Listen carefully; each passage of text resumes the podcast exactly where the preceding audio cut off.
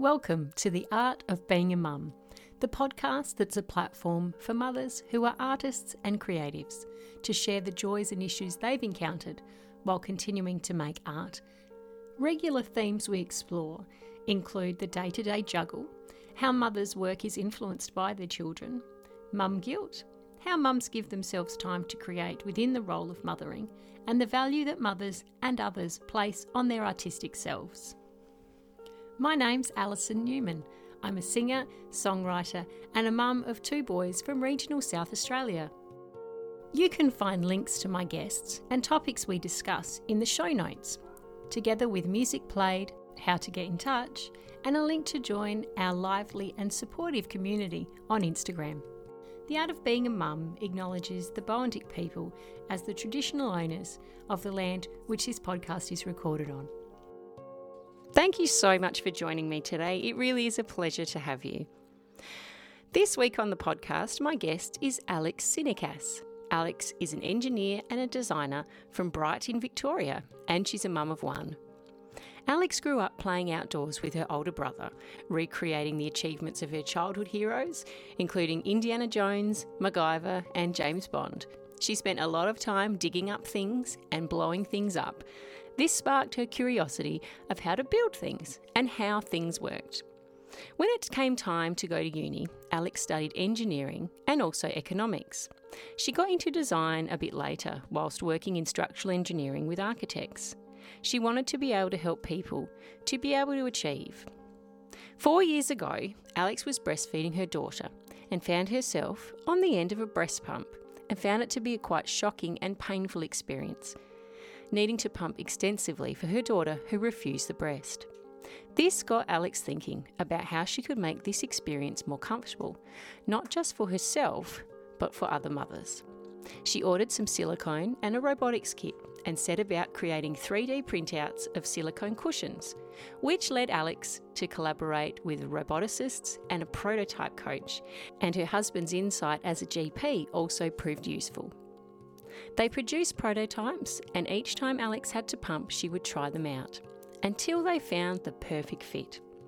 Thus began Milk Drop Pumps, a soft silicone pad that stretches over many brands of existing pumps. They launched in Australia in 2021 and in the US in late 2022. This episode contains discussions around pregnancy loss, postnatal depression, and an IUGR pregnancy. If today's episode is triggering for you in any way, I encourage you to seek help from those around you, medical professionals, or from resources online. I've compiled a list of great international resources which can be found on my podcast landing page, alisonnewman.net slash podcast. And while you're there, please take a minute to subscribe to my new weekly email, which I'm sending out at the beginning of each week. I'm a little bit conscious that we don't actually own all the content that we post on social media. And in light of Mr. Elon Musk's recent uh, takeover of Twitter and the changes he's made, I'm even more aware than ever that things could disappear in the blink of an eye. So I'd love to be able to keep in touch with you if all that disappears. So jump on and subscribe to my weekly newsletter. The music you'll hear today, as usual, is from my ambient music trio called Alemjo. We are based in Australia, and it's myself, my sister Emma Anderson, and her husband John. I really hope you enjoy today's chat. Welcome, Alex. It's a real pleasure to have you on the podcast today. Thanks so much for coming on. Thanks for having me. Yeah. So you're based in, you're in Australia. Whereabouts are you in Australia? Yep, I live in Bright, which is about three and a half oh. hours northwest of Melbourne. Yeah, I know uh, Bright. yeah, yeah. A lot of people, when you say that, they say, "Oh, I um, I I went on family holidays there when I was a kid, or something like yeah. that." So yeah, it, has, it probably hasn't changed that much. It's probably a little bit more popular now. Yeah. Um, and it's you know in winter it's all about skiing, and in summer it's all about mountain biking and mm. road riding. And I remember the because I'm one of those people that know it from family holidays. Um, the autumns are beautiful. The oh yeah, stunning. The yeah. Well, I'm I'm married to a Canadian, and he yeah. reckons that it's the closest he can get to um to Canada in Australia. So yeah. I feel like that's a nice it's a nice um compromise. We get to live here, but um yeah. you know similar to Canada. Yeah, it's beautiful. It really is. And yeah, about three hours from Yeah. Melbourne. Yeah. Yeah. Yeah. Nah, I have some great memories of that part of the world. Yeah. Yeah. It's, it's totally beautiful. We're um, very lucky. Oh, that's awesome.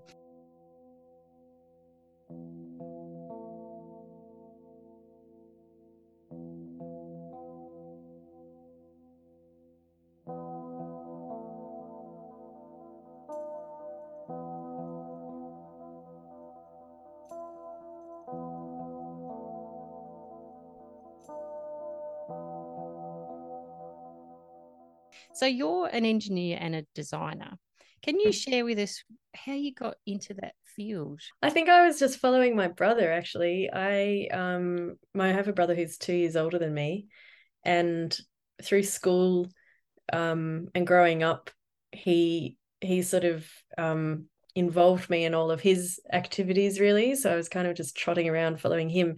and so our sort of childhood heroes were, you know, Indiana Jones and MacGyver, James Bond, that kind of stuff. So we spent a lot of time outside digging up things and blowing things up, which Yeah. probably not okay these days. Um, and so I just sort of learnt about um, how to build things and curiosity about how things work from him and probably my parents. And and I was always fairly good at maths. And so when it came time to go to I knew I always wanted to go to uni, but not I didn't really know what I wanted to study. I thought, oh, maybe, you know, medicine, that's like what you do if that's what you're good at maths, which is a really strange concept, but that's kind of where it was at at the time. Yep. Um, but it just didn't really kind of make sense. And so I um yeah, I ended up doing engineering and I did um economics as well because um my dad had said like, oh, you know, I never really understood how money works and how businesses work and I wish I'd known that and maybe you might like that too. And so I was pretty like aimless, um, although I was academically fairly, you know, good. Yeah. Um, but I, I really had no like idea about what I wanted to do. So that's how I ended up in engineering. And then Mm. um, in terms of design, I got into that a bit later. One of the things you learn you you do when you're engineering is um, you work in really big teams full of lots of different people. And I was working in structural engineering, and you end up working with architects quite a lot. And I loved what they did. Yeah, My right. grandfather was an architect, and I'd always loved design. Um, and I'm probably not very good at it, but I know what looks good, and I like being able to help people achieve that. And so I was always drawn to architecture and des- and like beautiful design, good design. Mm. Yeah, right. So what sort of things had you been doing? Um, like well, you said structural Yeah. engineering. Is that like like building bridges and things? Yeah, yeah, anything above the ground. So there's like a a thing, you know, with engineering, there's lots of different kinds. Um, my choice was, you know, uh, electrical, chemical, um, environmental, and civil. And so, like, electrical seemed too hard. I didn't really understand electricity. Um, I can't see it. You know, too complicated. Chemical, like, I wasn't really that into chemistry. Again, too hard to understand. Can't see it. Civil, well, that's everything you can see. Um, Mm. it's everything on the ground, so roads, rail, um, you know, it's water management, um, and then structural, which is things you can see above the ground, so buildings, bridges, um, anything like that. And so that kind of made the most sense to me because I could see it and I could understand how I, you know, I could make that. And um, so that's kind of where I ended up. And um, yeah, luckily I ended up working with this brilliant um, consulting firm called Arup, which is a um, which was started by a guy who was an architect, um, also a philosopher and an engineer. And he had this idea that if you worked closer with, you know, the designers at the very start and with the people who were building it, you could create these really beautiful pieces of art. And so he started, I think, in the 1960s in the UK. He was Danish Mhm. um, and created this firm of engineers who were really oriented towards the dream of the architect. Like, what did they want to create? And Mm. how could we bring the real world to that in a way that didn't like shoot down their ideas, but was like, okay, yeah, you want to put, you know, some crazy structure up here that can't be built. Well, maybe it can be built if we, Yeah. you know, changed it like this or used the physics in that way. And so, so he was, you know, he created this firm out of that. And so, um, I I was lucky enough to fall into working for them. And that's where I learned about, um, you know, not necessarily being the artist yourself, but you know, making art come alive. And um, I think architecture is one of those disciplines where, like, they can create some crazy stuff, like in the real world that mm. exists. You know, um, and it's amazing to see what what you know what people can come up with. Um, and and I, I especially liked the kind of teamwork aspect of it. You know, um, you kind of needed a whole lot of things to come together to create these you know beautiful pieces so i didn't work very long in that um you know as a structural engineer only a couple of years but i worked in that firm for quite a while yeah right doing more research and development with them yeah so up until that point before this guy um came up with this idea was this was that a really sort of radical idea that people would work together in that way was it more like Which, people would have an yeah. idea and architects would just do their thing and people wouldn't sort yeah. of cross over I mean, I don't know. There's probably historians or people who were alive and working in that time that would know better. Um, it was always sort of shared with us um, as part of the cool age, you know, like about how it was not, you know, together. But I guess if you go back to like, you know, the idea of the Renaissance man, like art and science were very, very close, right? Mm, yeah. Um, and um, I think as possibly as um you know as society grows and as disciplines grow you you know to be able to be an expert in your area you have to get more and more narrow in your focus mm. and so it's very hard to be on top of everything anymore um, because it'll mean that you actually can't do that project like you can't make it yeah. happen so so you get so individual people have to get more and more um, um, specialized and so i wonder if like you know art fell off the way there i think also mm. like the economics of things changed so um yeah. the yeah. the the people with the power in the built environment now which is what they call you know cities and things that get, get built it's mm. not necessarily the architect i think it used to be that you know you might commission an architect to do a design and then they might bring in like a um, engineer and some contractors to build it and um, but the, the architect was like in control of the project. I'm not sure it's mm-hmm. totally like that anymore. It's sort of shifted a little bit to um, the person who owns the property being the um, the, you know the the person who's really making the big decisions. And so you, I'm not sure that we get quite as daring architecture anymore. Like, you know, would we have the Sydney Opera House if mm. it, it, was 2022? Probably not. Yeah, that's that's a good, um, good way of looking at it. yeah, it? yeah, yeah.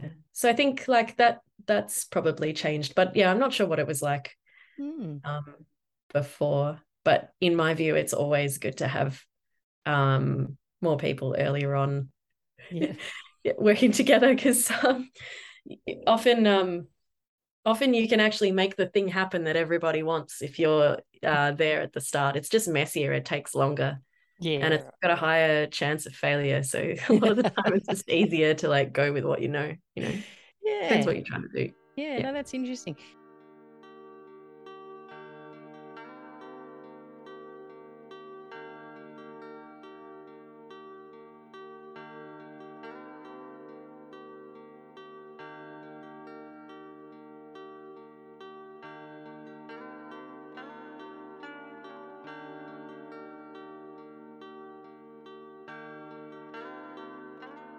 And you've raised a point there that I'll bring you back to later. We won't dive into okay. that just yet, but I've written that down for later. Okay. But I want to talk about what you're doing right now. So you have used your extensive experience in your engineering and your designing background to create a business um, yeah. called Milk Drop. Can you tell us about that, please? Sure. So, um, yeah, so I was working um, for this company and I went on maternity leave um, for my daughter, who's now three, nearly four.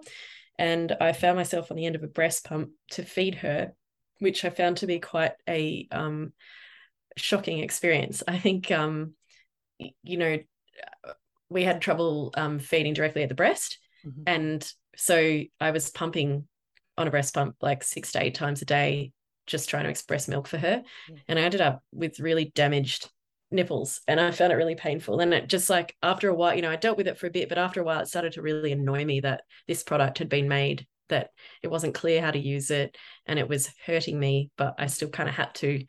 Um, and I started to think about how I could make that different. And so um, I had seen these um, experiments that people had done with soft robotics, so like robotic, um, uh, yeah, like robotic creations that were made of soft silicon. So it was like hands that could pick things up. And I was like, why aren't breast pumps made out of robotic hands. I mean, the reason is that it's really creepy and people just wouldn't accept that idea, right? Like it's super creepy. You know, yeah. like everyone's always like, why don't you just make it more like a baby? I'm like, would you put a fake baby on your breast to express milk? Like it it needs to be a little removed. And, yeah, and um yeah. anyway, we've learned this since. But so what I did was um I I um ordered a kit of silicon and a robotics kit and I started trying to build something that would feel better than a breast pump but still work and in, within about you know one hour i ran into my own limitations of like how to use these things because i have no idea about robotics so i called a friend daniel who is a roboticist yeah. and he introduced me to um, a friend of his who worked at um, Swinburne University as a prototyping coach. So basically, students in any of the design um, subjects who have their final projects and want to create you know a piece of furniture or a piece of metal or whatever mm-hmm. he's there in the lab helping them make it so he knows how to make stuff mm-hmm. and both of these guys are lovely and so we sort of started working together on um, creating prototypes of breast pumps that would feel better i'm also married to a gp so we had all of this like insight into how the breast actually works um, from sort of a medical perspective. And so the four of us sort of sat around and just started pumping out prototypes. And then every time I had to breast pump, I would use one of them and yep, try it out. Oh, Usually wow. it failed. And then we'd go back, 3D print another model, pour some silicon, try it again. And so we did that like 20 times. Um, that was like the creative bit. And then after that, it's all just been full on, you know, manufacturing, fundraising, yeah. websites, um, that kind of thing. Yeah. Um, but yeah, so that's where I got to. So yeah, the product's called what what we ended up doing was actually just creating a soft silicon pad that stretches over most breast pumps. We didn't even mm-hmm. redesign the breast pump. Yeah. Um, because we figured this would, you know, help more people. They've already got a breast pump, and then you just, you know, get this cushion and attach it over the top. So that's what we've been doing. Um, and we launched that in Australia last year and just launched in the US last month. So that's pretty exciting, helping a lot of women yeah. with pain and discomfort. Yeah. Um, and then we're still also working on other products in the background as well because that's yeah. fun. Oh, good on you. That is such an awesome story because it's like you've literally solved a problem, not just for yourself, but for everybody. like that is so awesome mm. that you can do that. You've got the skills. Yeah, you can. Yeah. I love that. well, I mean, it's not it's not um, always so straightforward. Like um, the first product that we did, um, you know, it worked for about seventy five percent of people, which for for in the medical world is insane, right? But mm. um, about a quarter of people were finding they were collecting less milk because the cushion was kind of dulling the sensation of the pump. Oh, and so then we were like, okay, well, what can we do about that? So we created a cushion that was thinner, it had less material on it. Mm-hmm you know, sent that out to the people it wasn't working for. It did. So we're like, yes, great. You know, and then we're like, oh, but it doesn't fit everybody's nipple size because everybody's different. So then we mm-hmm. added more sizes. So you're like just constantly um, trying to find something that works for everyone. Mm. And I think um, it's really easy to be like, oh yeah, you just like created this thing and then it works for everyone and it's amazing. it's never quite not like that, that glossy. Yeah. yeah. yeah there's a lot to improve and we you know yeah. we think we're sitting now at like about 90% so we, we can help nine out of 10 women um, and one out of 10 unfortunately we you know we're still working on it but um, you know we can't help but what what we do instead is like um, have free trial for 30 days. So you try it. If it doesn't work send it back. We'll refund you you know. So we're not trying to add stress but is you know that's kind of our way of you know making sure that we're actually helping women rather than rather than sort of making it worse. So yeah, yeah, it's, yeah, it's no, inter- been an interesting process. Yeah,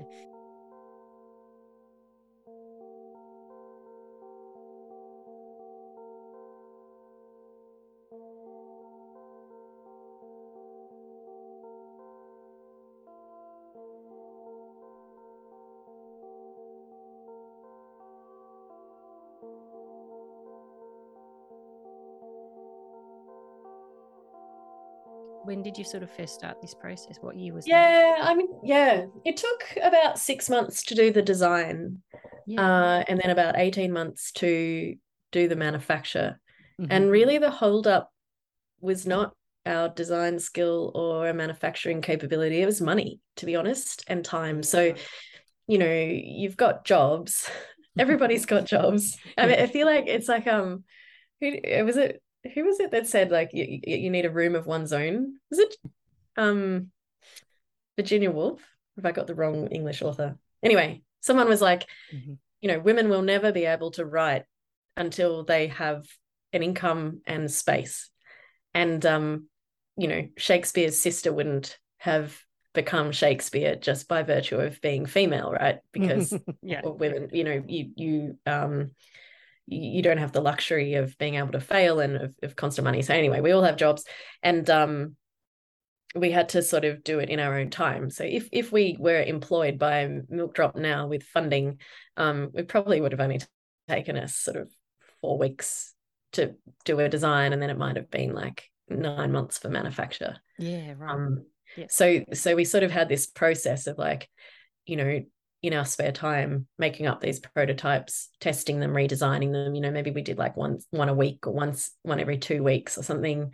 You know, then we'd go and try and patent that, and then take that around, apply for grants to get funding, mm-hmm. take that around to investors or accelerators, try and prove that there's a market without having a product to sell, you know, convincing people that this was worth investing in. And then, you know, finally we managed to, you know, accumulate enough funding and investment to then manufacture it. So it wasn't mm-hmm. that it took that long. It was that it took that long to get the the money to pay for it. You know, the tooling just for these, just for reference, it's like forty thousand bucks to make a tool. Yeah, right. So like if you're an existing company, yep. that's fine. But if you're starting from scratch, that's a lot of money. You know, that's not, you know, you know, it, it doesn't come past by easily. Um, and so yeah, so that's kind of what it took. So it was sort of two years from the idea to being in market. And then, you know, it's really been a year and a half for us to even get enough traction to for people to know about us. Like the mm. marketing is almost harder than the design yeah, it was like that was the I don't say that was the easy bit because yeah, well, wasn't, but yeah. like and then all this other stuff that has to yeah. happen afterwards. Yeah. yeah.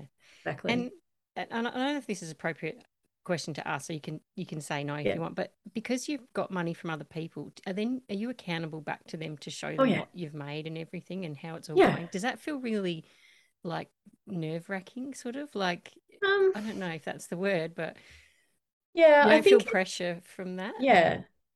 You can make it feel like it's full of pressure. You know, like it's always it's always a challenge to report back, but yeah. you know, we we we have really good investors. We you know, we have um mostly private investors and then also the Victorian government.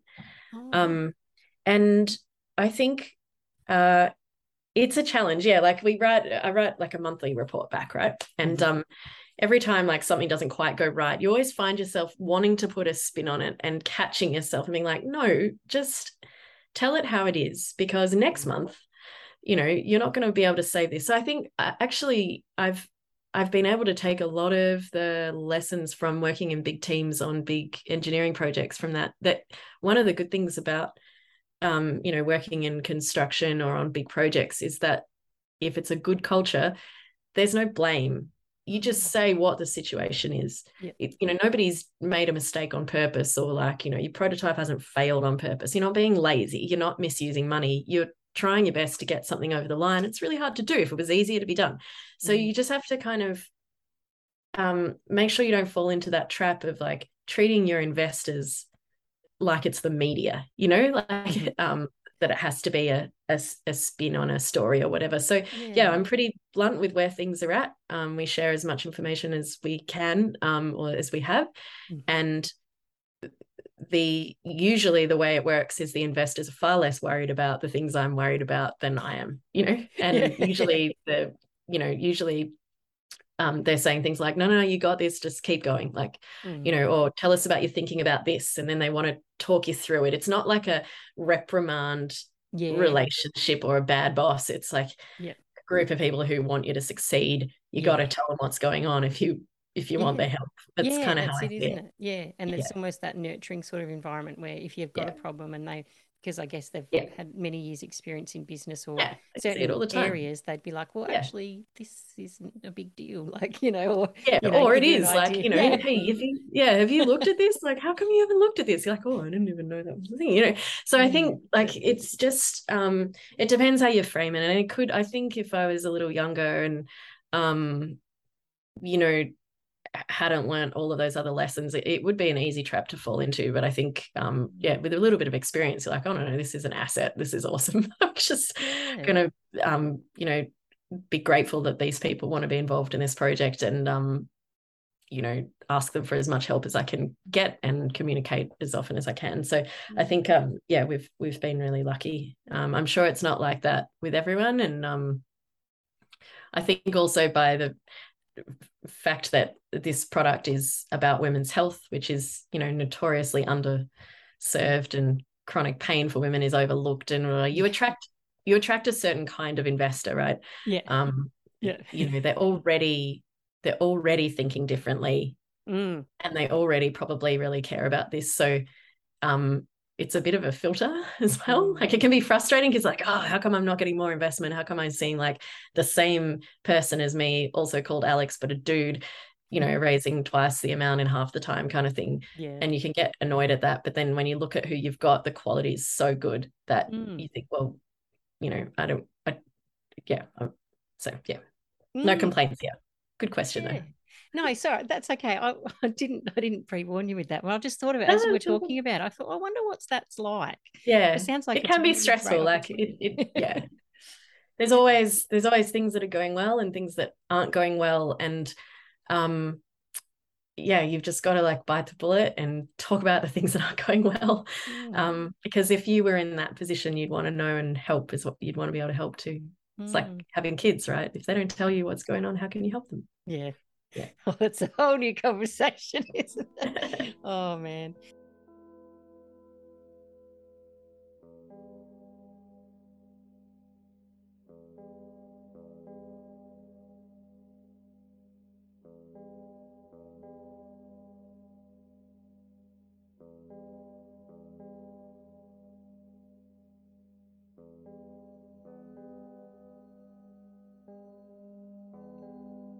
So speaking of children, you mentioned Yeah. um, that you started this out with y- when you had your daughter.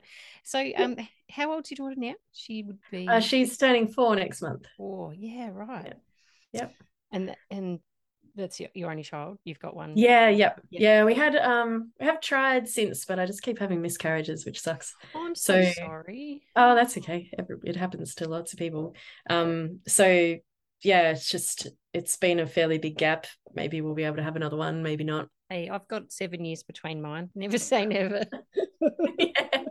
yeah, exactly. So um Yeah. just sort of taking it easy with that. I think, you know, the last few years of the pandemic and also trying to grow a business and hmm I don't know, life's busy. My my husband just is just about to sit his final exam for for um, you know, final, final, the last one after, you know, 15 years of study. Wow. So like that's all been pretty full on. Like we're just, yeah, just kind of trying to take it easy. Mm.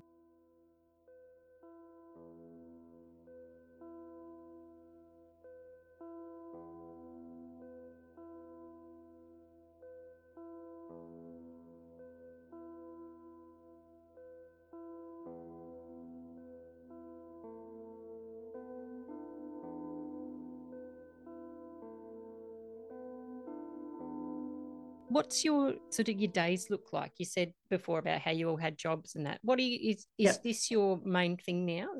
Yeah, yeah. So about a year ago, um, I moved to, or almost a bit more than that actually. I moved into full time on Milk Drop.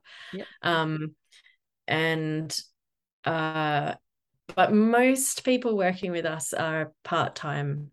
Um, we have a fully remote team, and I call um a, a hyper or um extreme flexibility with hours. Yeah. Um, so we have some people, you know, brilliant people doing um, marketing and content for us, and um, you know, two of the three of them are mothers, and you know, my view is like you work whatever works for you. So if you need time off, you take it. If you don't, whatever. If you want to work at midnight, that's fine. If you want to work at 7 a.m., that's also fine. There's mm-hmm. no rules and no requirements as long as you're getting the work done. And yeah. as we all know, mothers are total uh, machines when it comes to getting work done because we don't have time for bullshit. That's so, it, isn't it? Yeah. Um, yeah. So like, you know, for the parents, that's what we do. And then we try to make sure that um, for people who aren't parents that, um, you know, they are able to use that flexibility how they want as well. So it's not mm-hmm. just sort of something that's provided to one group of people um because they made a choice. It's um everyone gets that. Um and it seems to be working quite well so far. Um but it's it's super early days. Yeah. yeah. So my days I like to have a bit of structure actually. So I'm I'm Monday to Thursday, you know, 9 to 5. Um my daughter has daycare here Monday to Thursday. Um, and then on Fridays I'll do I'll sort of do a few hours um, for sort of Friday over the weekend, like we have customer service stuff and other things that need to happen on the weekends. So I kind of break that up, but I try not to do anything too taxing. Yeah. Um, and yeah the days like um I work best in the morning so I do like the hard work in the morning and then I move to the kind of bitsy tasks that you have as a business in the afternoon mm-hmm. um we have our design meetings once a week always um, and that's with those same two boys that um, I was working with at the start. Oh, that's awesome. And we, yeah, we basically um, try to either prototype a design that we're working on during that week. So we've got something to report back. Um, so we sort of operate on like a weekly cycle, but both of those guys are working in other jobs as well. Mm. Um, but yeah, we that that seems to be working quite nicely and moving fairly quickly. Um, yeah, and then you know it's a total mess whenever Greta's sick or we're sick or you know childcare closes for some reason or they issue random public holidays you know which is great mm. for people with jobs but not if you own your own business um yeah. so I sort of feel like on average we're getting about 4 days a week worth of work so I've just tried to get really really efficient and um some days that works better than others Mm. Most of the time, I feel like a failure, and then every time, every now and again, um, something good happens. I'm like, oh, maybe I'm not such a terrible um, business person after all. Oh, yeah.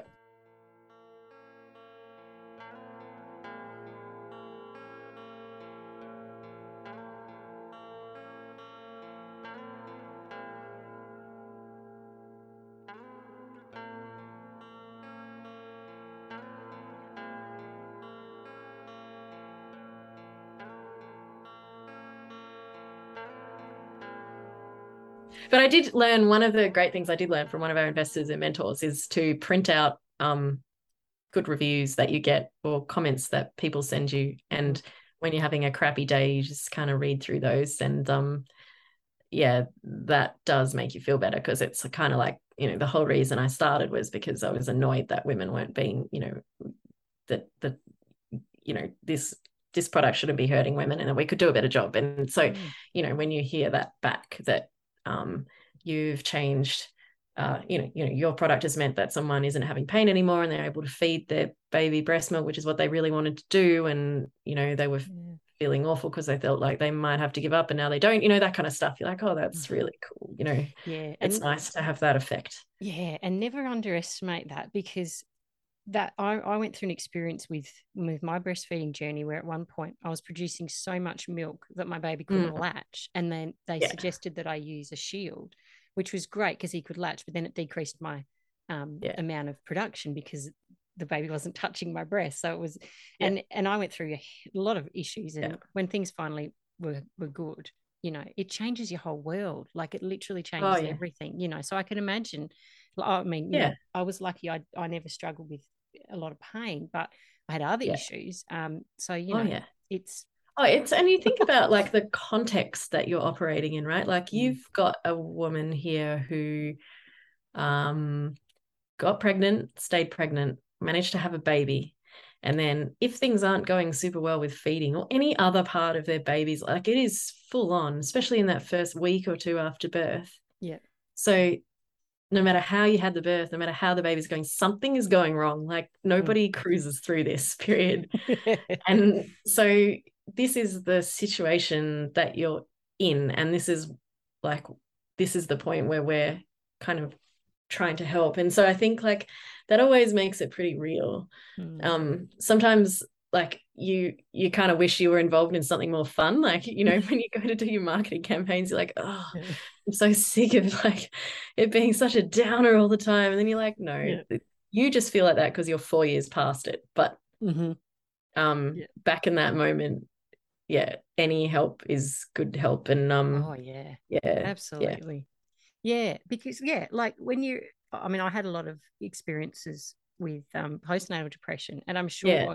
you know all these little things that were happening were all yeah. all combining to make make this a, a massive. Oh, it's thing. just a huge, um, it's a yeah, huge so, yeah, transition. Any, anything like, hardly that, any support. Yes, that's it, isn't it? Yeah. I remember with my with my second baby, um, because he was born he wasn't early. Um, he had IUGR. So in my when he was being made, my placenta sort of stopped working about 26 weeks, but no one picked right. it up so he was completely formed, all his organs and everything, like his lungs were mature, everything, but he had no meat on his bones. Basically, he was just oh. skin and bone. So he was four pound fourteen, and he come out, oh. and it was like you could see every breath he took, you could see his diaphragm sucking. Like it was, it was. Oh, he looked like a scun rabbit. Hard. Yeah, um, it's hard um, to like. So I couldn't. I had these ideas that I, you know, I exclusively breastfed my first baby, and I said, "Yep, I'm going to do this with my second. But right from the very beginning, he had to be on formula because he just had yeah. to be fed straight away through this like the tube, yeah. the gav into his yeah. stomach. So they had me pumping. That's all I was doing was pumping. And I had, luckily they had an electric pump at the hospital. Mm. Because the only other pump I'd ever used was a manual one. And that was yeah. Oh my God. Just not fun at all. Um mm. yeah. And it was like they just like just just do it. And it was like, but how? like, you know, it was just they wheel the TV in and show you this video oh, that must be like 50 years old and mm. i don't know and, and every time i'm not i'm not bagging um you know midwives at all but just mm. about every person had their own idea of how to attach and how to latch and how to hold and how to this and it yeah. was like oh man like I even know who to listen to yeah exactly yeah um yeah and and. I, you know i was in the public system so um every time you rang that bell, you didn't know which nurse you were going to see. You know. Oh, it's the same in private. That sounds like you know it was the same in private. Oh, yeah, it was just like uh, my head. I, I wanted to go home. I just wanted to go mm. home and just do it one way. Just pick away yeah. and do it. Um, but then it has you questioning, like, well, is the one way that I'm choosing the right way? And like, oh, this is the yeah. biggest consequence decision in my life because I've got this baby I'm responsible for now. like, if I do it the wrong way, will they get enough food? Like, it's just, it's just yeah, I your story is not unfamiliar. Like yeah. um yeah. yeah. Um we've spoken with a lot of women now and that that whole like conflicting information mm-hmm. um thing is yeah, it's everywhere. Yeah. And um not always ending up with the best outcome for the for the mum or the um, yeah. baby. So yeah, that's it, isn't it? Um, yeah, they used to say to us when we'd ask, "What what do we do? What should we do with the baby?" and they'd go, "Every mm. baby's different," and yeah, it, would drive us crazy because we know that's true now, but at the time, when yeah. you've got no idea what you're doing and it's your first baby, and you just yeah. want someone to tell you what to do. Yeah. And um, yeah. in the end, my husband said, if I hear every every baby's different one more time, I'm bloody going. Like it was, it was just, it was just like, come on. Um, yeah. Yeah, I don't know. Yeah. Hindsight's yeah. a beautiful thing, but gee whiz.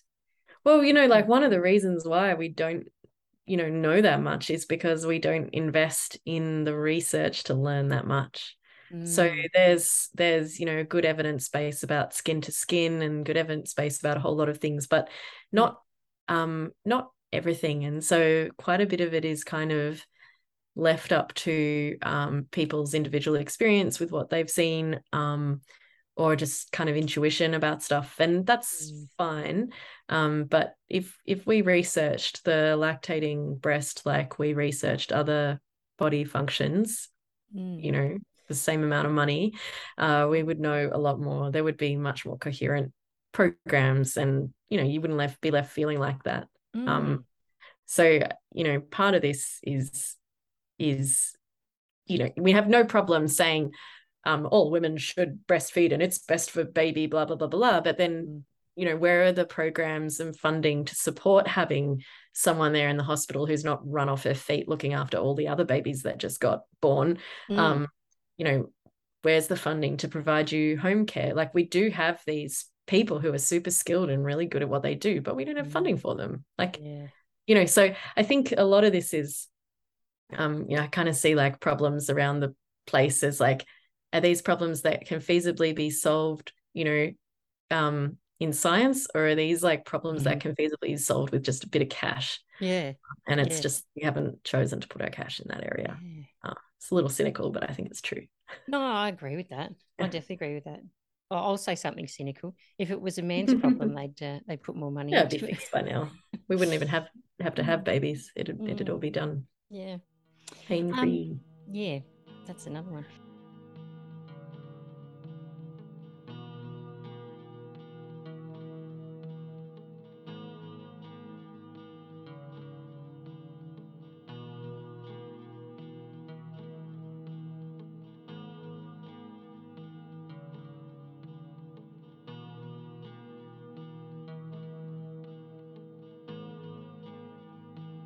So, what I want to ask, and I'm not asking you to give away your secrets or anything, but um, with the other, you said you're working on some other things. Are they things that are born from that similar, like experiencing something or seeing something that you've you've got this passion Yeah. for helping? Yeah. yeah, it's all about breast pumps at the moment. Um, like we would love to do more products. Like one big area that I've been really interested in is incontinence. It's another one of these like Yeah. everybody has it. Yeah. That uh, you know, um, so but um, you know, what we're really good at and what we've learned how to do is silicone products and um and things that uh, have something to do with the human body. So um yeah, so we're still working on breast pumps and we're working on um creating a um you know these are just cushions at the moment but we're working on a full breast pump so that's what we're doing but Cool. in terms of how that works i'll probably keep that Oh, under no, wraps for a longer. No.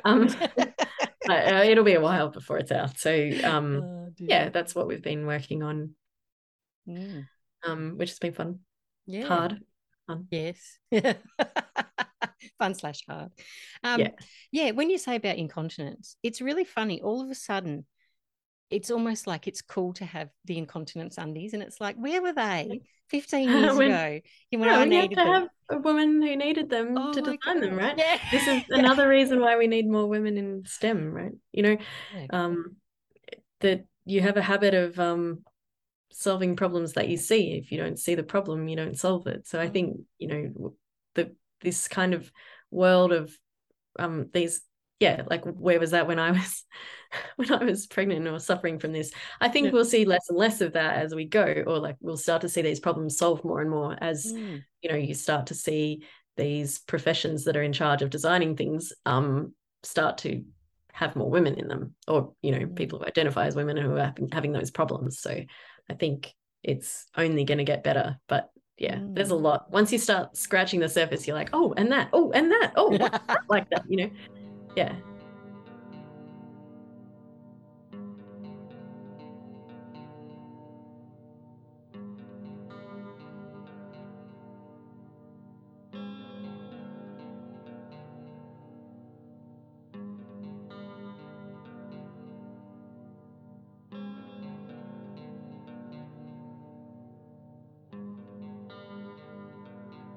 So on that, do you think that it's um like because I know with the schools they're always saying, you know, girls getting into STEM and all that sort of stuff.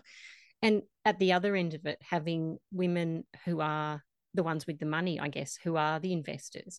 Is it Yeah. sort of a bit of both? It's like encouraging the girls to break through these glass ceilings, I suppose, or the boys' club or whatever. Yeah. Um, yeah, but then at the other end, having having the women who who Yeah. I'd say, yes, I'm passionate about this because it's a women's issue and I want to support it. yeah it's like my grandpa always used to say like follow the money. He was lithuanian had a very thick accent and um you know follow the money. Where's the money coming from?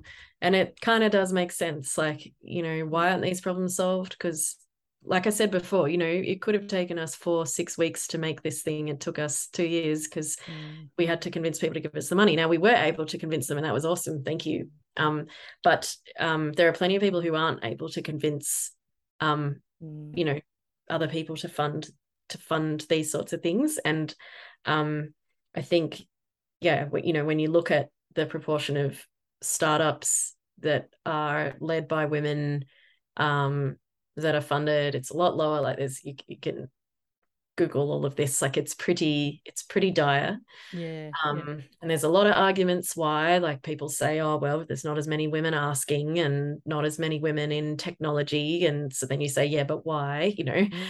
um i don't think there's anything innate about girls and boys when they're young about their problem solving abilities or their Mhm. ability to design or do art or anything like that i think it comes a bit later Yeah. um and so yeah i think it's sort of you know what are we teaching them what are we making look exciting and cool yeah um yeah. what um you know you have a lot more often um people say they have more uh women enrolling in engineering disciplines such as humanitarian engineering and Mm. environmental engineering um and then we start putting all of these like stereotypes on women like they just want to work for their community they want to work for environment like Mhm. they don't want to do dirty stuff you know so that that yeah. the you know there are little like flashes everywhere. Um, i guess my point is that it's very complex um but um it it is um you know multi um multifactorial which is like a fancy way of saying we don't really know and there's lots of things that happen but you know part of it is funding part of it is education part of it is society part of it is um you know we're we're not putting enough effort into retain people. Part of it is like they're dropping out after having babies because it's too hard to get back into work like yeah. there's just so much stacked up it's um, literally the to prevent this from happening. it's yeah yeah like in a nice way, but it, we live in that in that society, and the odds will be stacked against us in all Yeah, those and things no- you said. yeah and i don't think anyone's doing it intentionally No, anymore no, I like agree it's with that. moved to this new phase where it's kind of just like hung around um and um those systems have been designed in a way that are like that That, you know Mhm. no one person in that system is like i'm going to push women Yeah, down exactly. maybe they are but they've never said it to me and i haven't actually Yeah. seen that but what i have Yeah. seen is you know maybe you go and pitch your idea and they're like oh i'll just text my wife to find out how she found pumping you're like no how about you go and investigate the market and take a look at the opportunity and think about this as a solution in the same way that you would investigate any other pitch or any other product. You know, maybe someone wants to, I don't know, turn petrol cars into electric cars. You wouldn't go and ask your mate who drives a car whether or not that's a good idea. You would do Yeah. your own research at a like, you know, market scale. So Mhm. it's stuff like that where, you know, it's not intended to to be sexist or whatever, but it kind of ends up like that way because we have all of these biases. So I Mm, think yeah, you know it's hard to hard to combat, but there are people who are trying to combat it. You know, there are plenty of um, groups where they're actively, you know, recruiting not majority female investors necessarily, but um, trying to find founders who are, have women, you know, running their companies or whatever, Mm, um, and presenting those to people who have the cash. Um, you know, there's funds, government funds that are set up to try to s- sort of make up that difference that women don't see in funding. So if they're if they're receiving, you know, 50% of the funding or less of a man, you know, equivalent man, so like a man is able to raise a million dollars and the woman has to raise 500,000 or something like that, mhm. um, then the governments are stepping in to try to make up that gap. You know, there's plenty of people doing lots of good things. So it, it'll work, but you know, sometimes it needs a bit of a kick up the bum too. Yeah, but that is good that, you know, everyone's, I feel like everyone's aware of, like you said, the systems that have are in place and have, and Yeah. I wiggled my hands like they're just floating around us. It's not like someone's standing there, you know, enforcing all this stuff. It's just the world No. we live in. Um, It is, yeah, and, it doesn't and make it better. As in some ways, it makes it harder because you can't put your finger on it. Like, Yeah. um, you know, I, I sort of, it, it, it, it's like you know, back in the '60s, if you had a person who was working, you know, who happened to be a woman who was probably a secretary, and, and someone hits her on the bum, like clearly sexist harassment. Yeah. That never happens these. It doesn't happen so much these days. It's sort of all under the, you know, it feels like it's more under the radar. It's not as easy Mhm. to point to Mhm. um obviously there's lots of cases where that's not the you know the case and there's a spectrum and you know Mm. um really serious stuff happening you can see it all over the news um and not on the news but but for the sort of like little tiny things that are happening during the day like Mhm. you know you can't call out all of it um but you do know when you look at it empirically the results are that women are getting funded less women's problems are getting solved less Mm. women's pain is more overlooked you know all of this stuff on um you know, when you look at it in the big picture, is definitely happening. So, Mm. How do how do we go about addressing it? I'm not really sure. Mm. I'm sure there are much more experienced people who know more about what they're talking about. But you know topic. what? But you're part of what uh, I don't want to say you're part of the solution. That sounds like a really cliche thing, but Yeah. you literally are. You're in the trenches doing the work by creating these products and by getting women Yeah. involved in making these products and funding these products. And I think that's fantastic because it has to start somewhere, literally. Like it's what I always say when I read things about how to make change. It's like, but where do you start? Like where, where do you actually start? But I feel like what you're doing is is yeah. well you start with what you can control right like um you know there are plenty of um, businesses that are aimed at trying to improve that postpartum experience or the the fertility experience or Mhm. you know plenty of them um you know some of them are based on um building up communities of women you know that's like what you're doing right? Um so that happens to be your skill. I'm not good at that. I'm good at designing things. So this is the one thing i can change. So i think it's Yep. just you just like you know you look at the all of the things that are in your sphere of concern Mhm. and you look at then the next ring down which is your sphere of influence. You can't actually change it but maybe you can influence it a bit. Mhm. and then there's your sphere of control. So what can you do in that sphere of control that's going to have the biggest influence and then maybe over time you can make that change but i mean it's hard we've got you know COP 27 or whatever it is this Mm. happening while we're recording yeah. um you know Oh, these people you haven't been able to make change on like such an obvious threat. So I think like change is hard. yeah. Um yeah, I think you just got to kind of do what you can control and hopefully don't go, you know, don't let it sort of derail you too much when it doesn't change as quickly as you'd like. Yeah, that's that's a good way of looking at it. Yeah. Mm.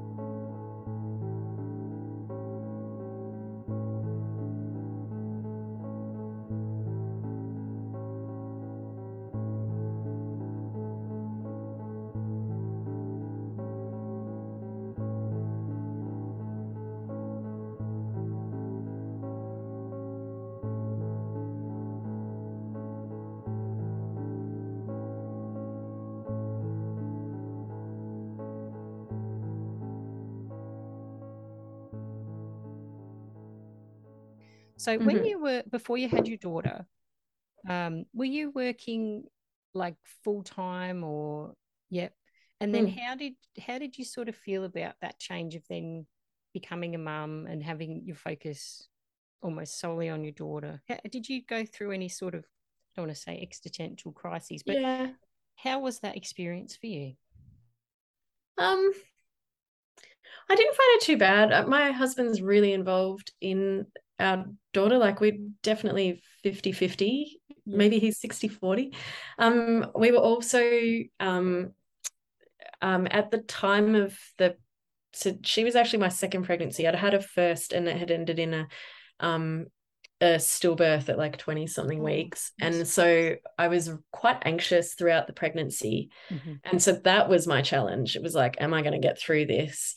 And so we'd moved back into mum and dad's house and we were just all living as I know it sounds very old school, but um European, I don't know, but we loved it. So we were living um in my parents' house, had the baby, and um everyone was there to help. So I didn't it was a shock in that, yeah, now I've got this child and feeding wasn't going super well. But Mhm. once we kind of got through that, um, I actually really liked it. I didn't expect to. I thought that um I thought that I'd um hate not working. Um, but I was kind of working on MilkDrop. Like I had things to work on. Um, and I've always I've um, you know, as long as yeah, and and I, I wasn't 100% on the baby. So Mhm. uh, it was sort of quite balanced. Um, I'm probably not remembering a whole lot of stuff, but yeah, I guess we had three adults, four adults for one child, and um, and we had help and meals and time to walk outside and you know if i needed a shower mum or dad would take greta if andrew was working. Like it just wasn't sort of as stressful. So i think i had a lot more community. Um, and also all of my friends had been through it too. And i'd been kind of dealt a blow beforehand. So mm-hmm. i'd already had that like oh maybe you can't have everything you wanted and it's not all that easy. Mm-hmm. so when i did have that when i did have greta i was just thankful that you know I could have a baby at all. Um, so. I think, yeah, it wasn't such a big deal for me. I didn't like how um, when before that, when I'd said that I was getting married, how I suddenly like people were saying like, "Oh, when are you going to stop working?" Or like, you know, yeah. or when you got pregnant the first time, everyone was commenting about it and mm-hmm. um, feeling like I had to go into a different part of the business to keep my job because you know engineering can be pretty full on, and so like yeah. all of that sort of stuff. I just, again, it's like the unsaid thing, but that was more about a phase in life. And, you know, I did work in a company that really wanted women to stick around and they really supported me. And I, you know, felt very loved and included and all the rest. So it wasn't sort of that much of an issue for me. Maybe that's just, yeah, maybe it's in hindsight.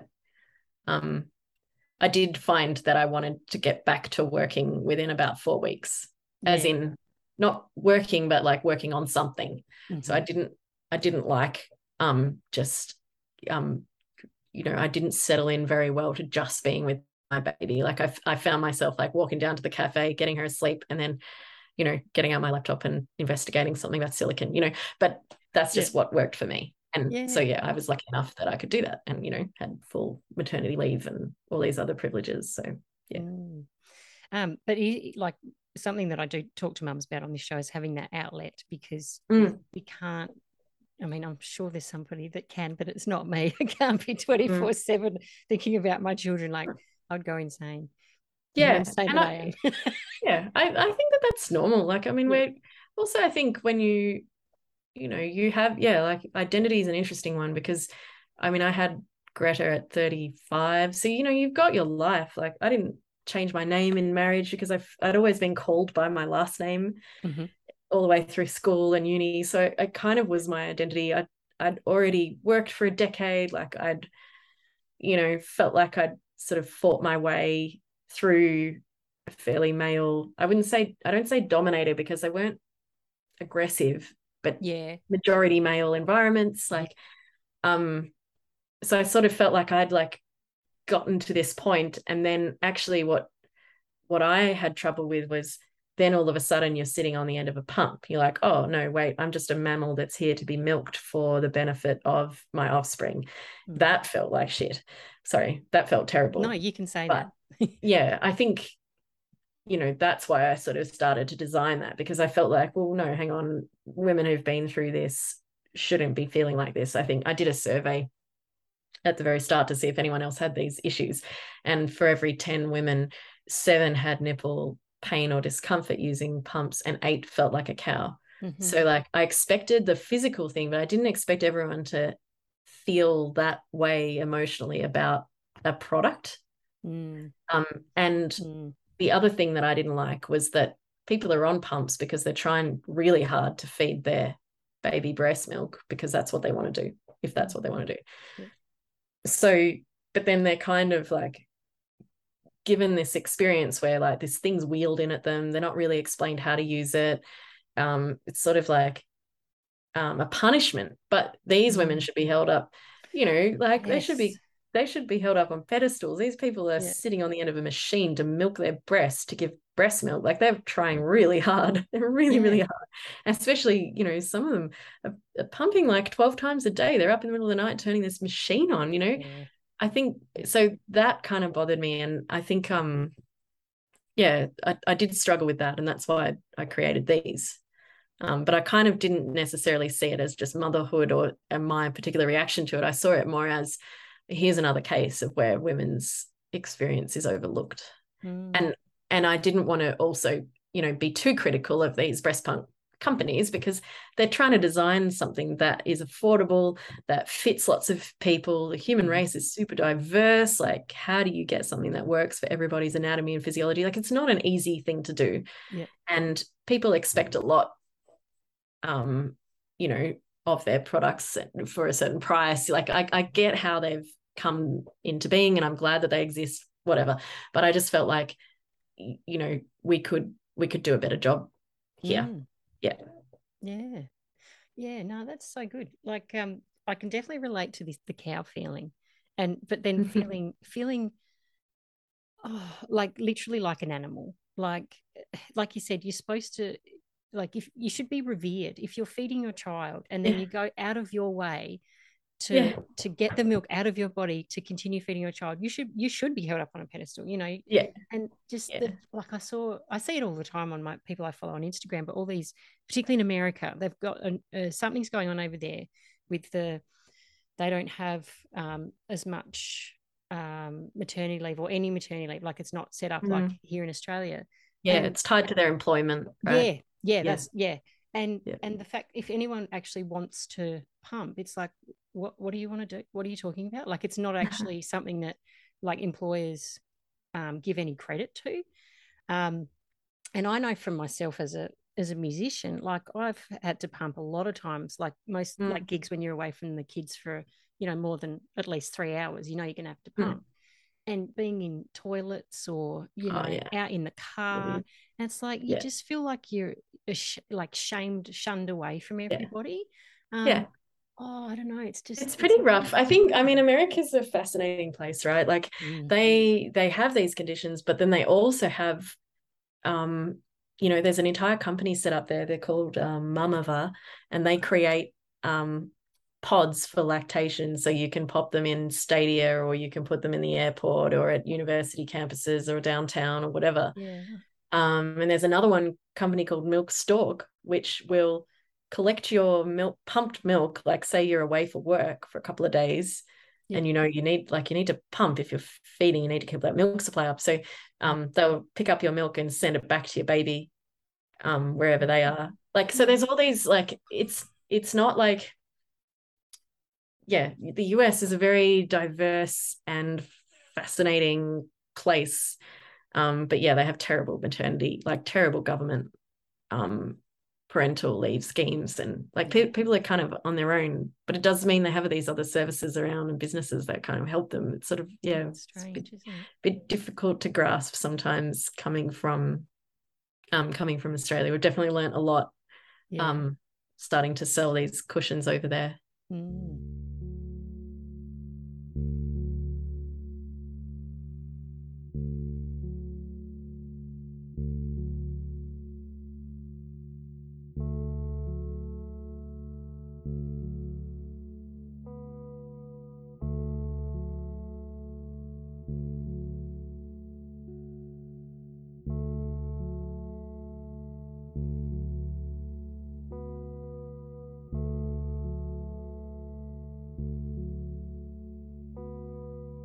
You're listening to The Art of Being a Mum with my mum, Alison Newman.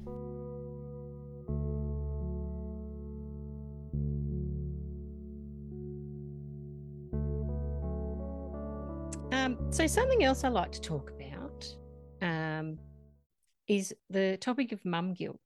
And mm-hmm. I find this really fascinating one because some mums I've had on have actually had to Google it to find out what it was. And I think that is brilliant and I wish that was me. Um, what's your thoughts on mum guilt? Um, what it is or how to deal with it? Yeah, like do you have you experienced it or did, did you have to Google it? Like where are you at with it? Yeah, I mean, um, mum guilt. Uh, it depends how you define it. Like, do I think I'm being a good mother to my daughter? Yes. Um, have I felt guilty that I'm not around for her? Sometimes, but I'm not not around for her. Like she's mm. she's living her best life for sure. Yeah. Um, she has a lot of people looking after her. So, like I said, my husband is there a lot. Um, you know, she's she's got a lot of friends, and um, because we live in a small town, the community around her is quite strong. You know, mm. she knows her friends' parents, that kind of thing. Yeah. So I I think you know she's having a good childhood she's safe she's learning lots she's you know she's pretty lucky um so i don't feel guilty about my parenting but i do have the mum guilt about work so yeah. you know, am I working fast enough? Am I working hard enough? Am I delivering for these people who have invested in us? Like, do they realize that I am only working nine to five? Um, you know, are they okay with that? Because there's this culture in that kind of startup world of, you know, working 100 hours a week, which I just can't do. Mm-hmm. Um, you know, um, it also comes when, you know, my daughter's sick and I can't work that day. So there's this like constant feeling of, never getting through the pile of stuff you got to get done. Mm-hmm. And I've had to, yeah, learn ways to deal with that and not get riled up by it so much. Um, but yeah, I find that side of it really, really hard. But in terms of like, am I being a good enough mum compared with the mums I see on Instagram? Yeah.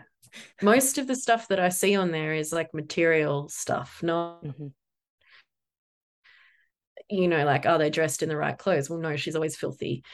But that's because she's been playing outside in the mud, which I think is a good thing. So yeah. I think yeah. um I just um yeah, I, I don't really have that too much. I did feel guilty that I wasn't feeding her properly, but since she's gotten older mm-hmm. and you know, we I, I was sort of worried like, oh, you know, well, breast milk is, you know, it says here that it's better for them and you know better for their development and like what if i'm stunting her growth or or making her too big or like what if you know she's not able to um you know develop emotionally because she's been fed formula all that stuff like at 4 mm-hmm. There is nothing wrong with this kid and it's you know like i think um i think i sort of in the sort of emotion of that time i think i took overall statistics um, too seriously. And yeah. um, you know, I'm sure there's cases where that's the truth, but you know, you're not looking at it holistically. Like, mm. you know, um, she's got, you know, she's lucky enough to have parents who love her and look after her, and she's fine. So I think mm. um, I'm much less concerned about that, and that that was like a fairly big lesson. And mm. so, you know, when you go through all those milestones of kidhood, um, you know, toilet training, read like we're going through reading right now, like I'm not too fussed about it. I just figure, well, you know, she'll figure it out when she's ready. We'll just keep teaching her. She seems to like to learn. Yeah. You know, the only time I get upset is when she's not nice to other kids. Um, and I think, oh God, am I, am I raising a psychopath? Um, but but like, you know, all of that is fixable as well. So I think like and it's all um, pretty age appropriate too. yeah, like I yeah, I just don't get too stressed about that. And um I think she'll, you know, she'll be fine she's mm. she's she's not the one um that you know we need to be improving things for mm. no that's a really great answer yeah really well said um and i'm wondering if um no well when before when you talked about living with your parents and having perhaps that that village that we don't sort of mm. see so much every day now and and you talk about um, coming from a European background.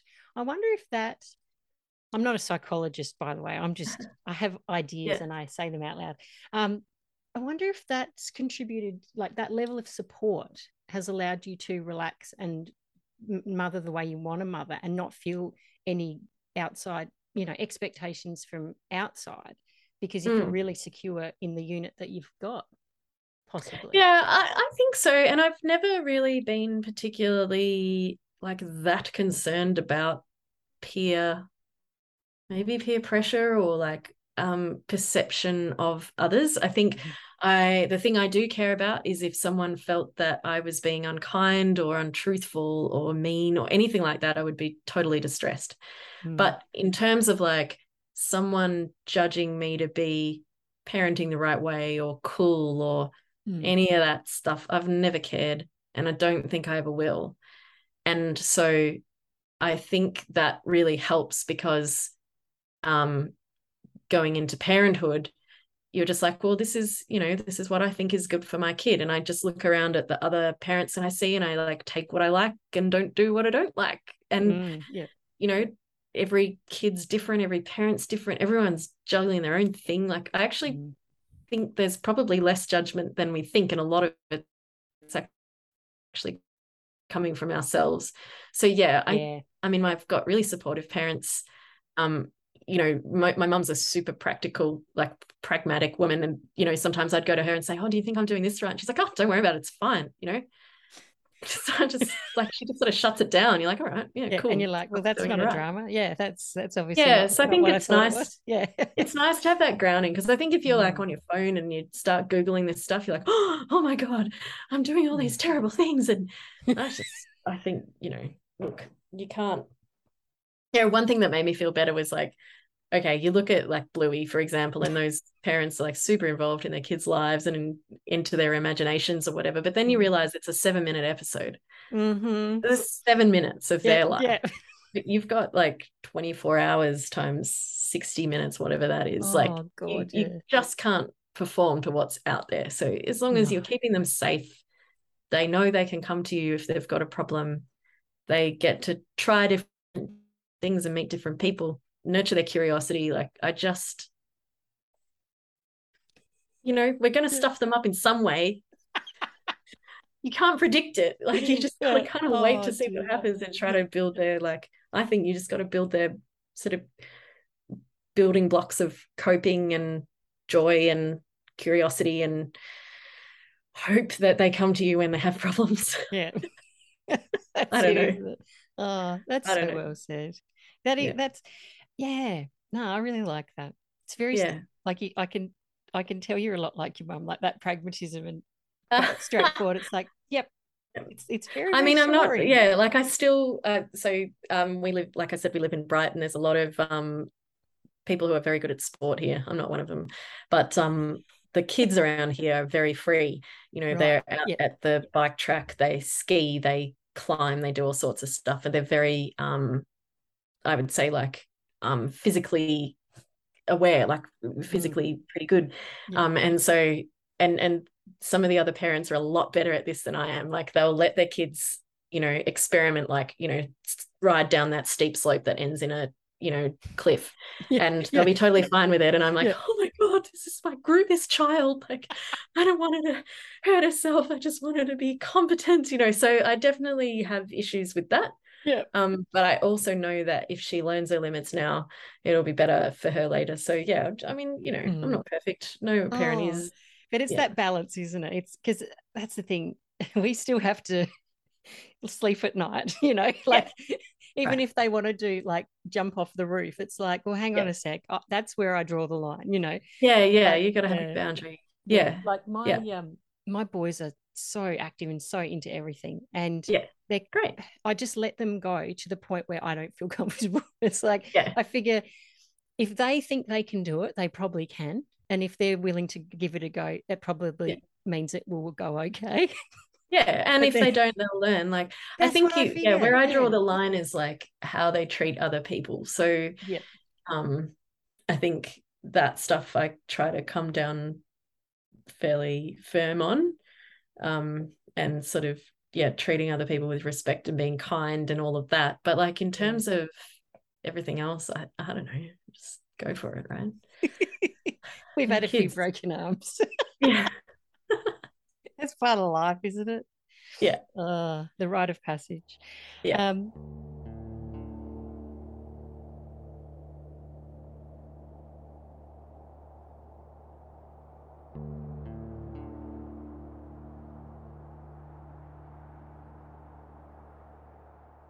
yeah, so I wanted to I wanted to ask you, um, back in the beginning, we talked you mentioned a little bit about how art and science used to be really close together. Um, Mhm. and you mentioned a little bit in your email that you sent to me, and it really got me Yeah. thinking. Um, at what point did these two sort of practices, for want of a better word, start to go Uh-huh. away from each other? You know what I mean? Because you're right, Rena- the Renaissance period was massively art, massively science, all of that. Yep. You know, thinking, and then art somewhere has just floated off into this thing that's Mhm. it's necessary for pretty much everything. Things need to be designed like the design element of art, but then almost the I don't want to say the frivolous element of art because it's not, but Not frivolous. Yeah. probably seen like that in terms of a capitalist society. So things sort of, yeah. What's your take on that? I I think it's shocking that we don't um, fund it more. Like uh, one of the sort of down point down um, down points for me. Was, I don't know if it's last year or the year before when the we started um, defunding pure mathematics and arts degrees and things mm. because they don't have practical application. And as someone who is in the business of practical applications, um, I I I think that is the stupidest thing that we could do as a country. Mm. You know, our our new ideas, the things we're going to be using in 30 years' time come from people doing art or doing pure mathematics or doing pure, you know, even studying history. Like these are mm. these are mm. things that, you know, don't have like a monetizable, tangible outcome, yet mm. they're absolutely critical. You know, you yeah. they're so linked. The idea that universities have to beg industry to do research projects because the only research projects that have value are ones that industry can use. I just I just think it's disgusting. Mm. In you know we've we are a country that has benefited off you know really strong science for such a long time and then I don't know 20 15 20 years ago we started defunding it now we're like the lowest um spend on research and development um, as a proportion of GDP in in the whole OECD. I think you know that is really short sighted to me. Mm, yeah. When it comes, and so that's just like the that's just you know if you think about it as a spectrum from like engineering through mathematics or applied mathematics, mathematics, um, and then you get to these humanities and art. Like mm. you know we're we're struggling at applied mathematics right now, funding that, and yeah. to me that's all wrong.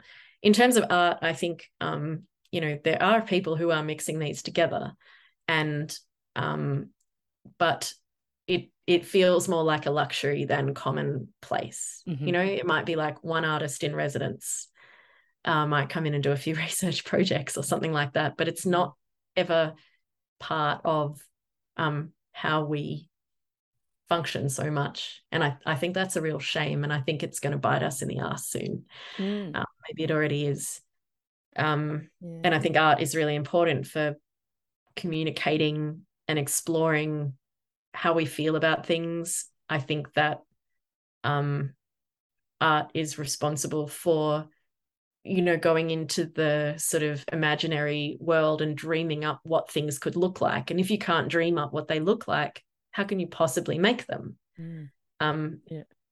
yeah, I so yeah i think it's i think it's really important. I used to i, I once um had this workshop a guy in um in our company was working with some city designers um and um government you know people who are in charge of designing cities mm-hmm. and he used to run these workshops for people and on day two or three he would put a creative writing piece up on the walls like he would go home and write this story about the future of this city from the perspective of a person and then the whole exercise in the workshop would get these you know very pragmatic people to go and highlight the things in that story that kind of like got them thinking and mm-hmm. then you know and then the next the next part of it was like okay well what could we create today that would help us test whether that idea could exist?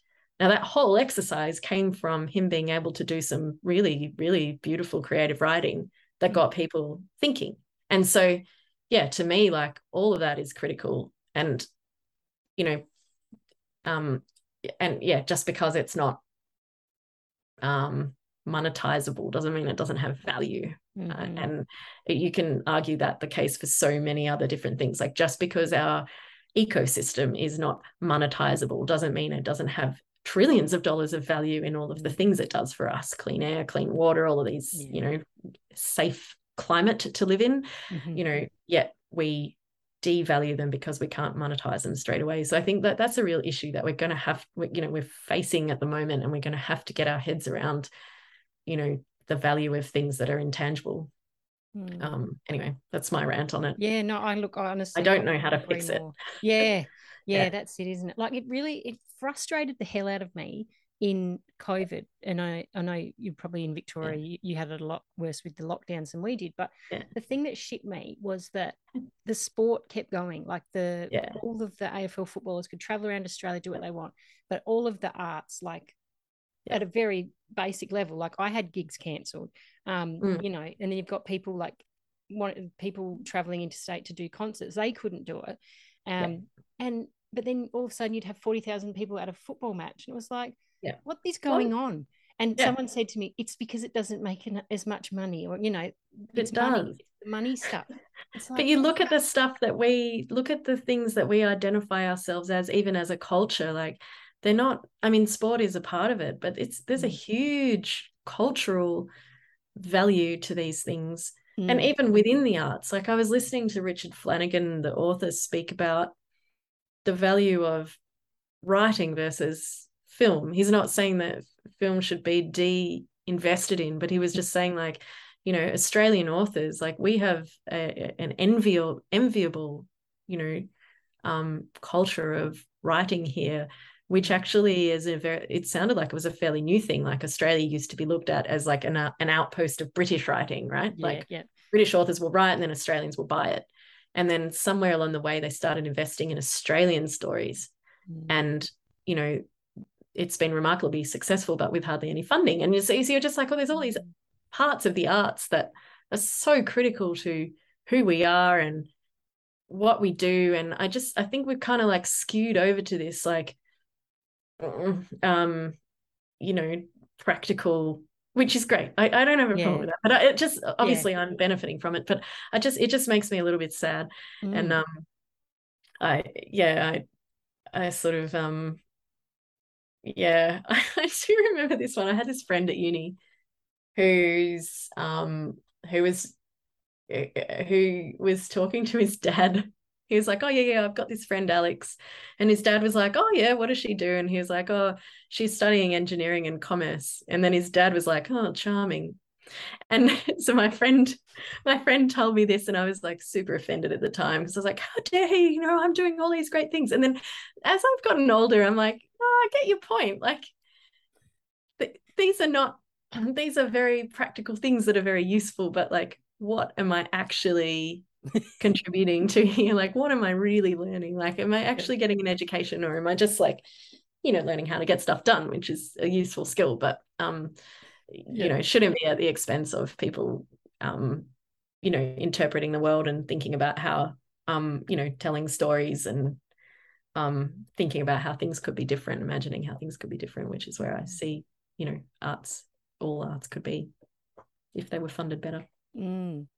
Yeah no i totally agree with all that it's just like i think they cut the csiro fund, Like they just was that the Liberal government that did that? Mm. I can't remember when it happened.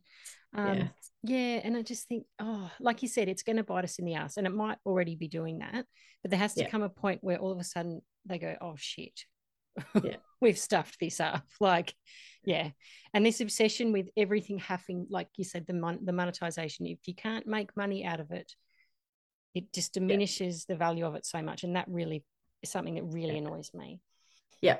But I mean, I, I guess like the consolation is at the community level, people still love it. Like, I mean, mm-hmm. you remember the first gig you played when you got back, right? Yes. Like, were people are crying you know like i think you know it's pretty overwhelming and even even after you know look it's been what a year and a half since lockdowns here mm. and anytime i see live music i'm still super emotional about it and everyone is so i think yeah. at the community level like people get it yeah um, yeah.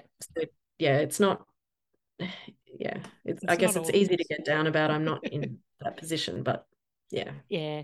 I just don't like the way that I don't know. You're right about like people it's the people in front of you that make the difference. And then mm. the people that make the rules and tell everyone what to do, especially with all that lockdown stuff. It's like it just shows you what they think of it. And it's like even the people that aren't the performers, you know, the people that weren't allowed to dance for ages. Like everyone mm. was frustrated at how this whole mm. industry um, was being judged. That I don't know, mm. just oh, anyway. Yeah. I got to stop now. So. no, no, no. I, I can, I can understand.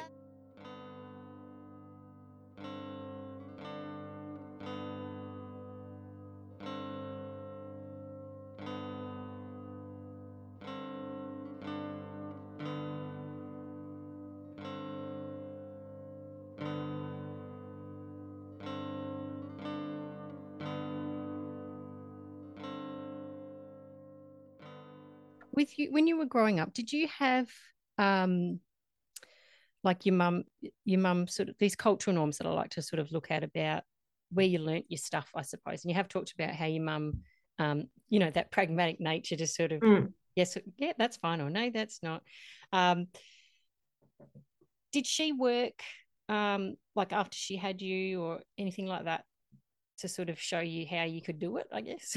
Yeah. Probably not at the time um, you're realizing that's, you know, you weren't yeah. taking notes, but you know what I mean.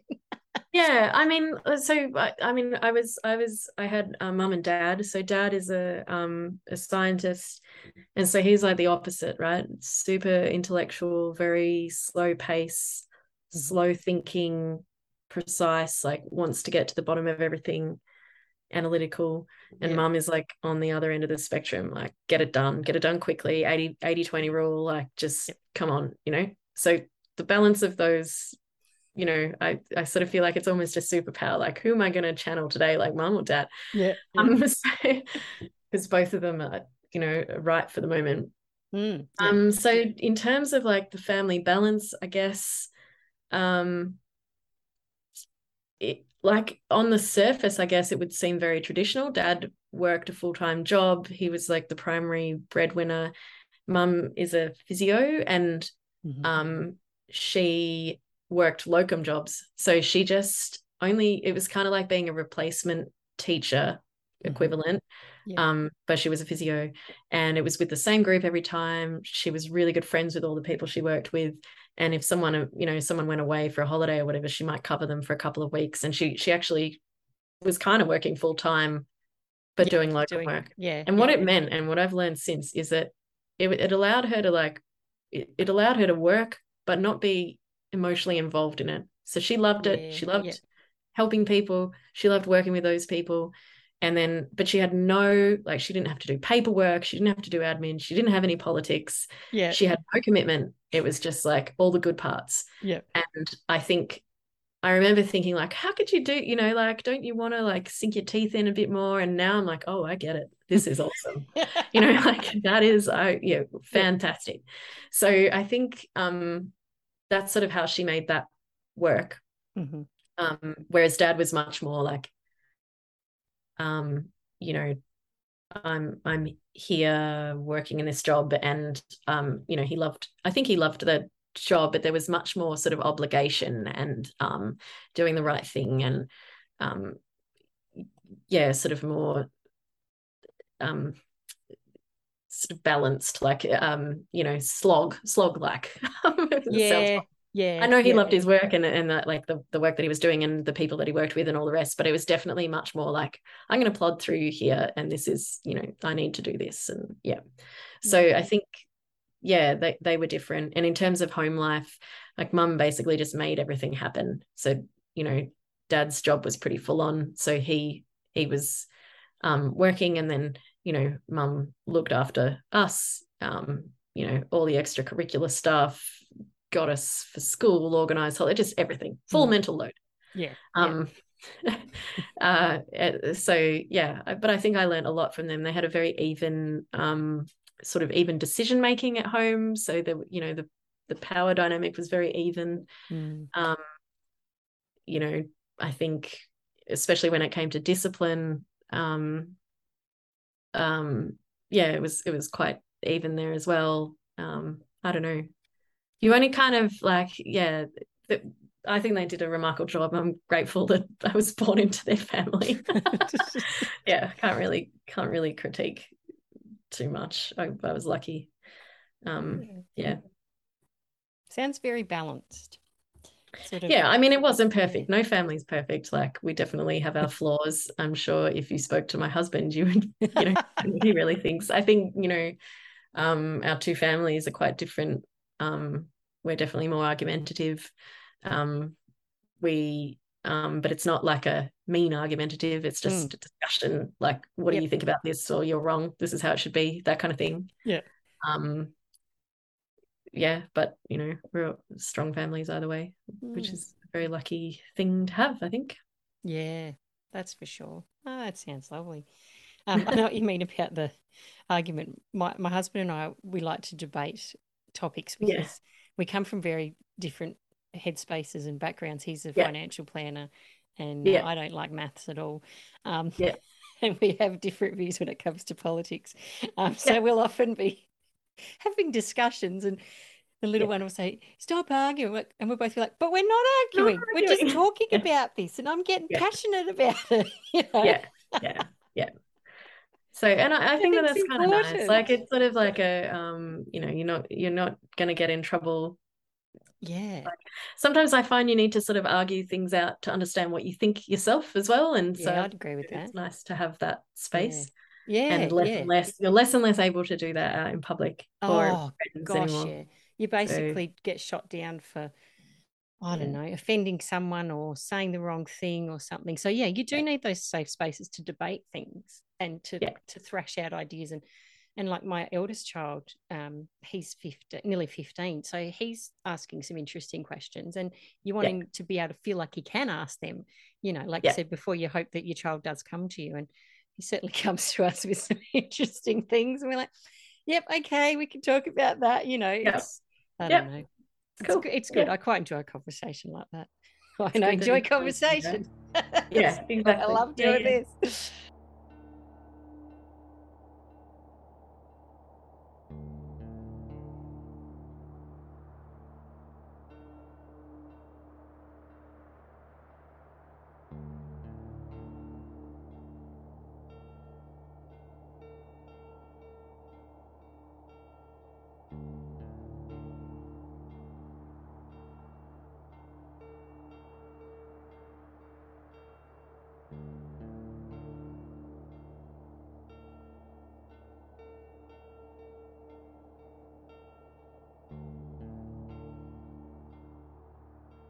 Can you share with us the website um, or any socials that you're active on that you? Oh yeah, sure. So to?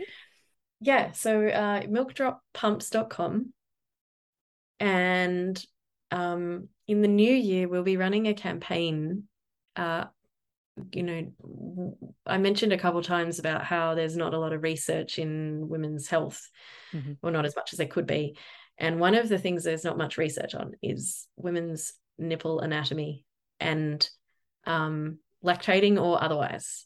Yeah. And um, that's a real problem because it means when you're trying to figure out how to design products for women, you actually don't have the basics available. A yeah. lot of research on women's nipples is um, older research that was about nipple attractiveness.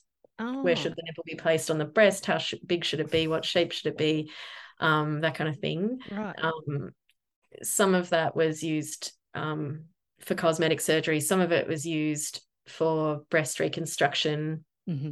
Um, uh, and then um, the other area of nipple research is for social media identifying female versus male nipples to take down the female nipples because it's illegal to post them not illegal but against you know community policy to show a female nipple, which we could go into another podcast about that. Mm. Um, and so what we're trying to do is ask women to measure their nipples to help us build up an understanding of what women's bodies actually look like so that we can mm. design things for actual women. Um, so we've got a campaign on that um, coming up in the new year's. Watch out for that. Um, mm. Be on Instagram at milk drop underscore pumps or TikTok. Ah, you're a TikToker.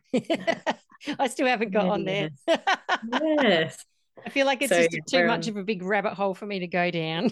pretty full on. It's pretty full on. But, oh, um, no, good on you. Oh, and I'll put yep. um, hyperlinks in the show notes so people can awesome. away and find you. Yeah. Um, thank you so much. It's been so lovely to chat with you and to oh, you too. Your achievements and thank you for for um... oh thanks for having me. I feel like a bit of an interloper in the in the art world but hopefully oh, um, artists hopefully creatives... it's nice to hear from someone who appreciates it but doesn't yeah. do it. No look and i think that the, the things that you've shared are all extremely relevant so please don't feel yeah. like you're a yeah. you know i don't know what the word is. Interloper. That's okay. Yeah, but you're not you're not and you know you've you've seen it and you've you've created something amazing and i'm really really happy that you did it and i've I'm really happy for you for what you've done oh, too. Oh, so good on you. And um, oh, stop blabbing now. Just say thanks kind. very much. Too kind. okay. awesome. All right. Thanks again. Thanks for your company today. If you've enjoyed this episode, I'd love you to consider leaving us a review, following or subscribing to the podcast, or even sharing it with a friend you think might be interested. If you or someone you know would like to be a guest on the podcast, please get in touch with us via the link in the show notes. I'll catch you again next week for another chat with an artistic mum. Helen Thompson is a childcare educator and baby massage instructor, and she knows being a parent for the first time is challenging and changes your life in every way imaginable. Join Helen each week in the First Time Mums Chat podcast, where she'll help ease your transition into parenthood. Helen aims to offer supported, holistic approaches and insights for mums of babies aged mainly from 4 weeks to 10 months of age. Helen's goal is to assist you to become the most confident parent you can and smooth out the bumps along the way.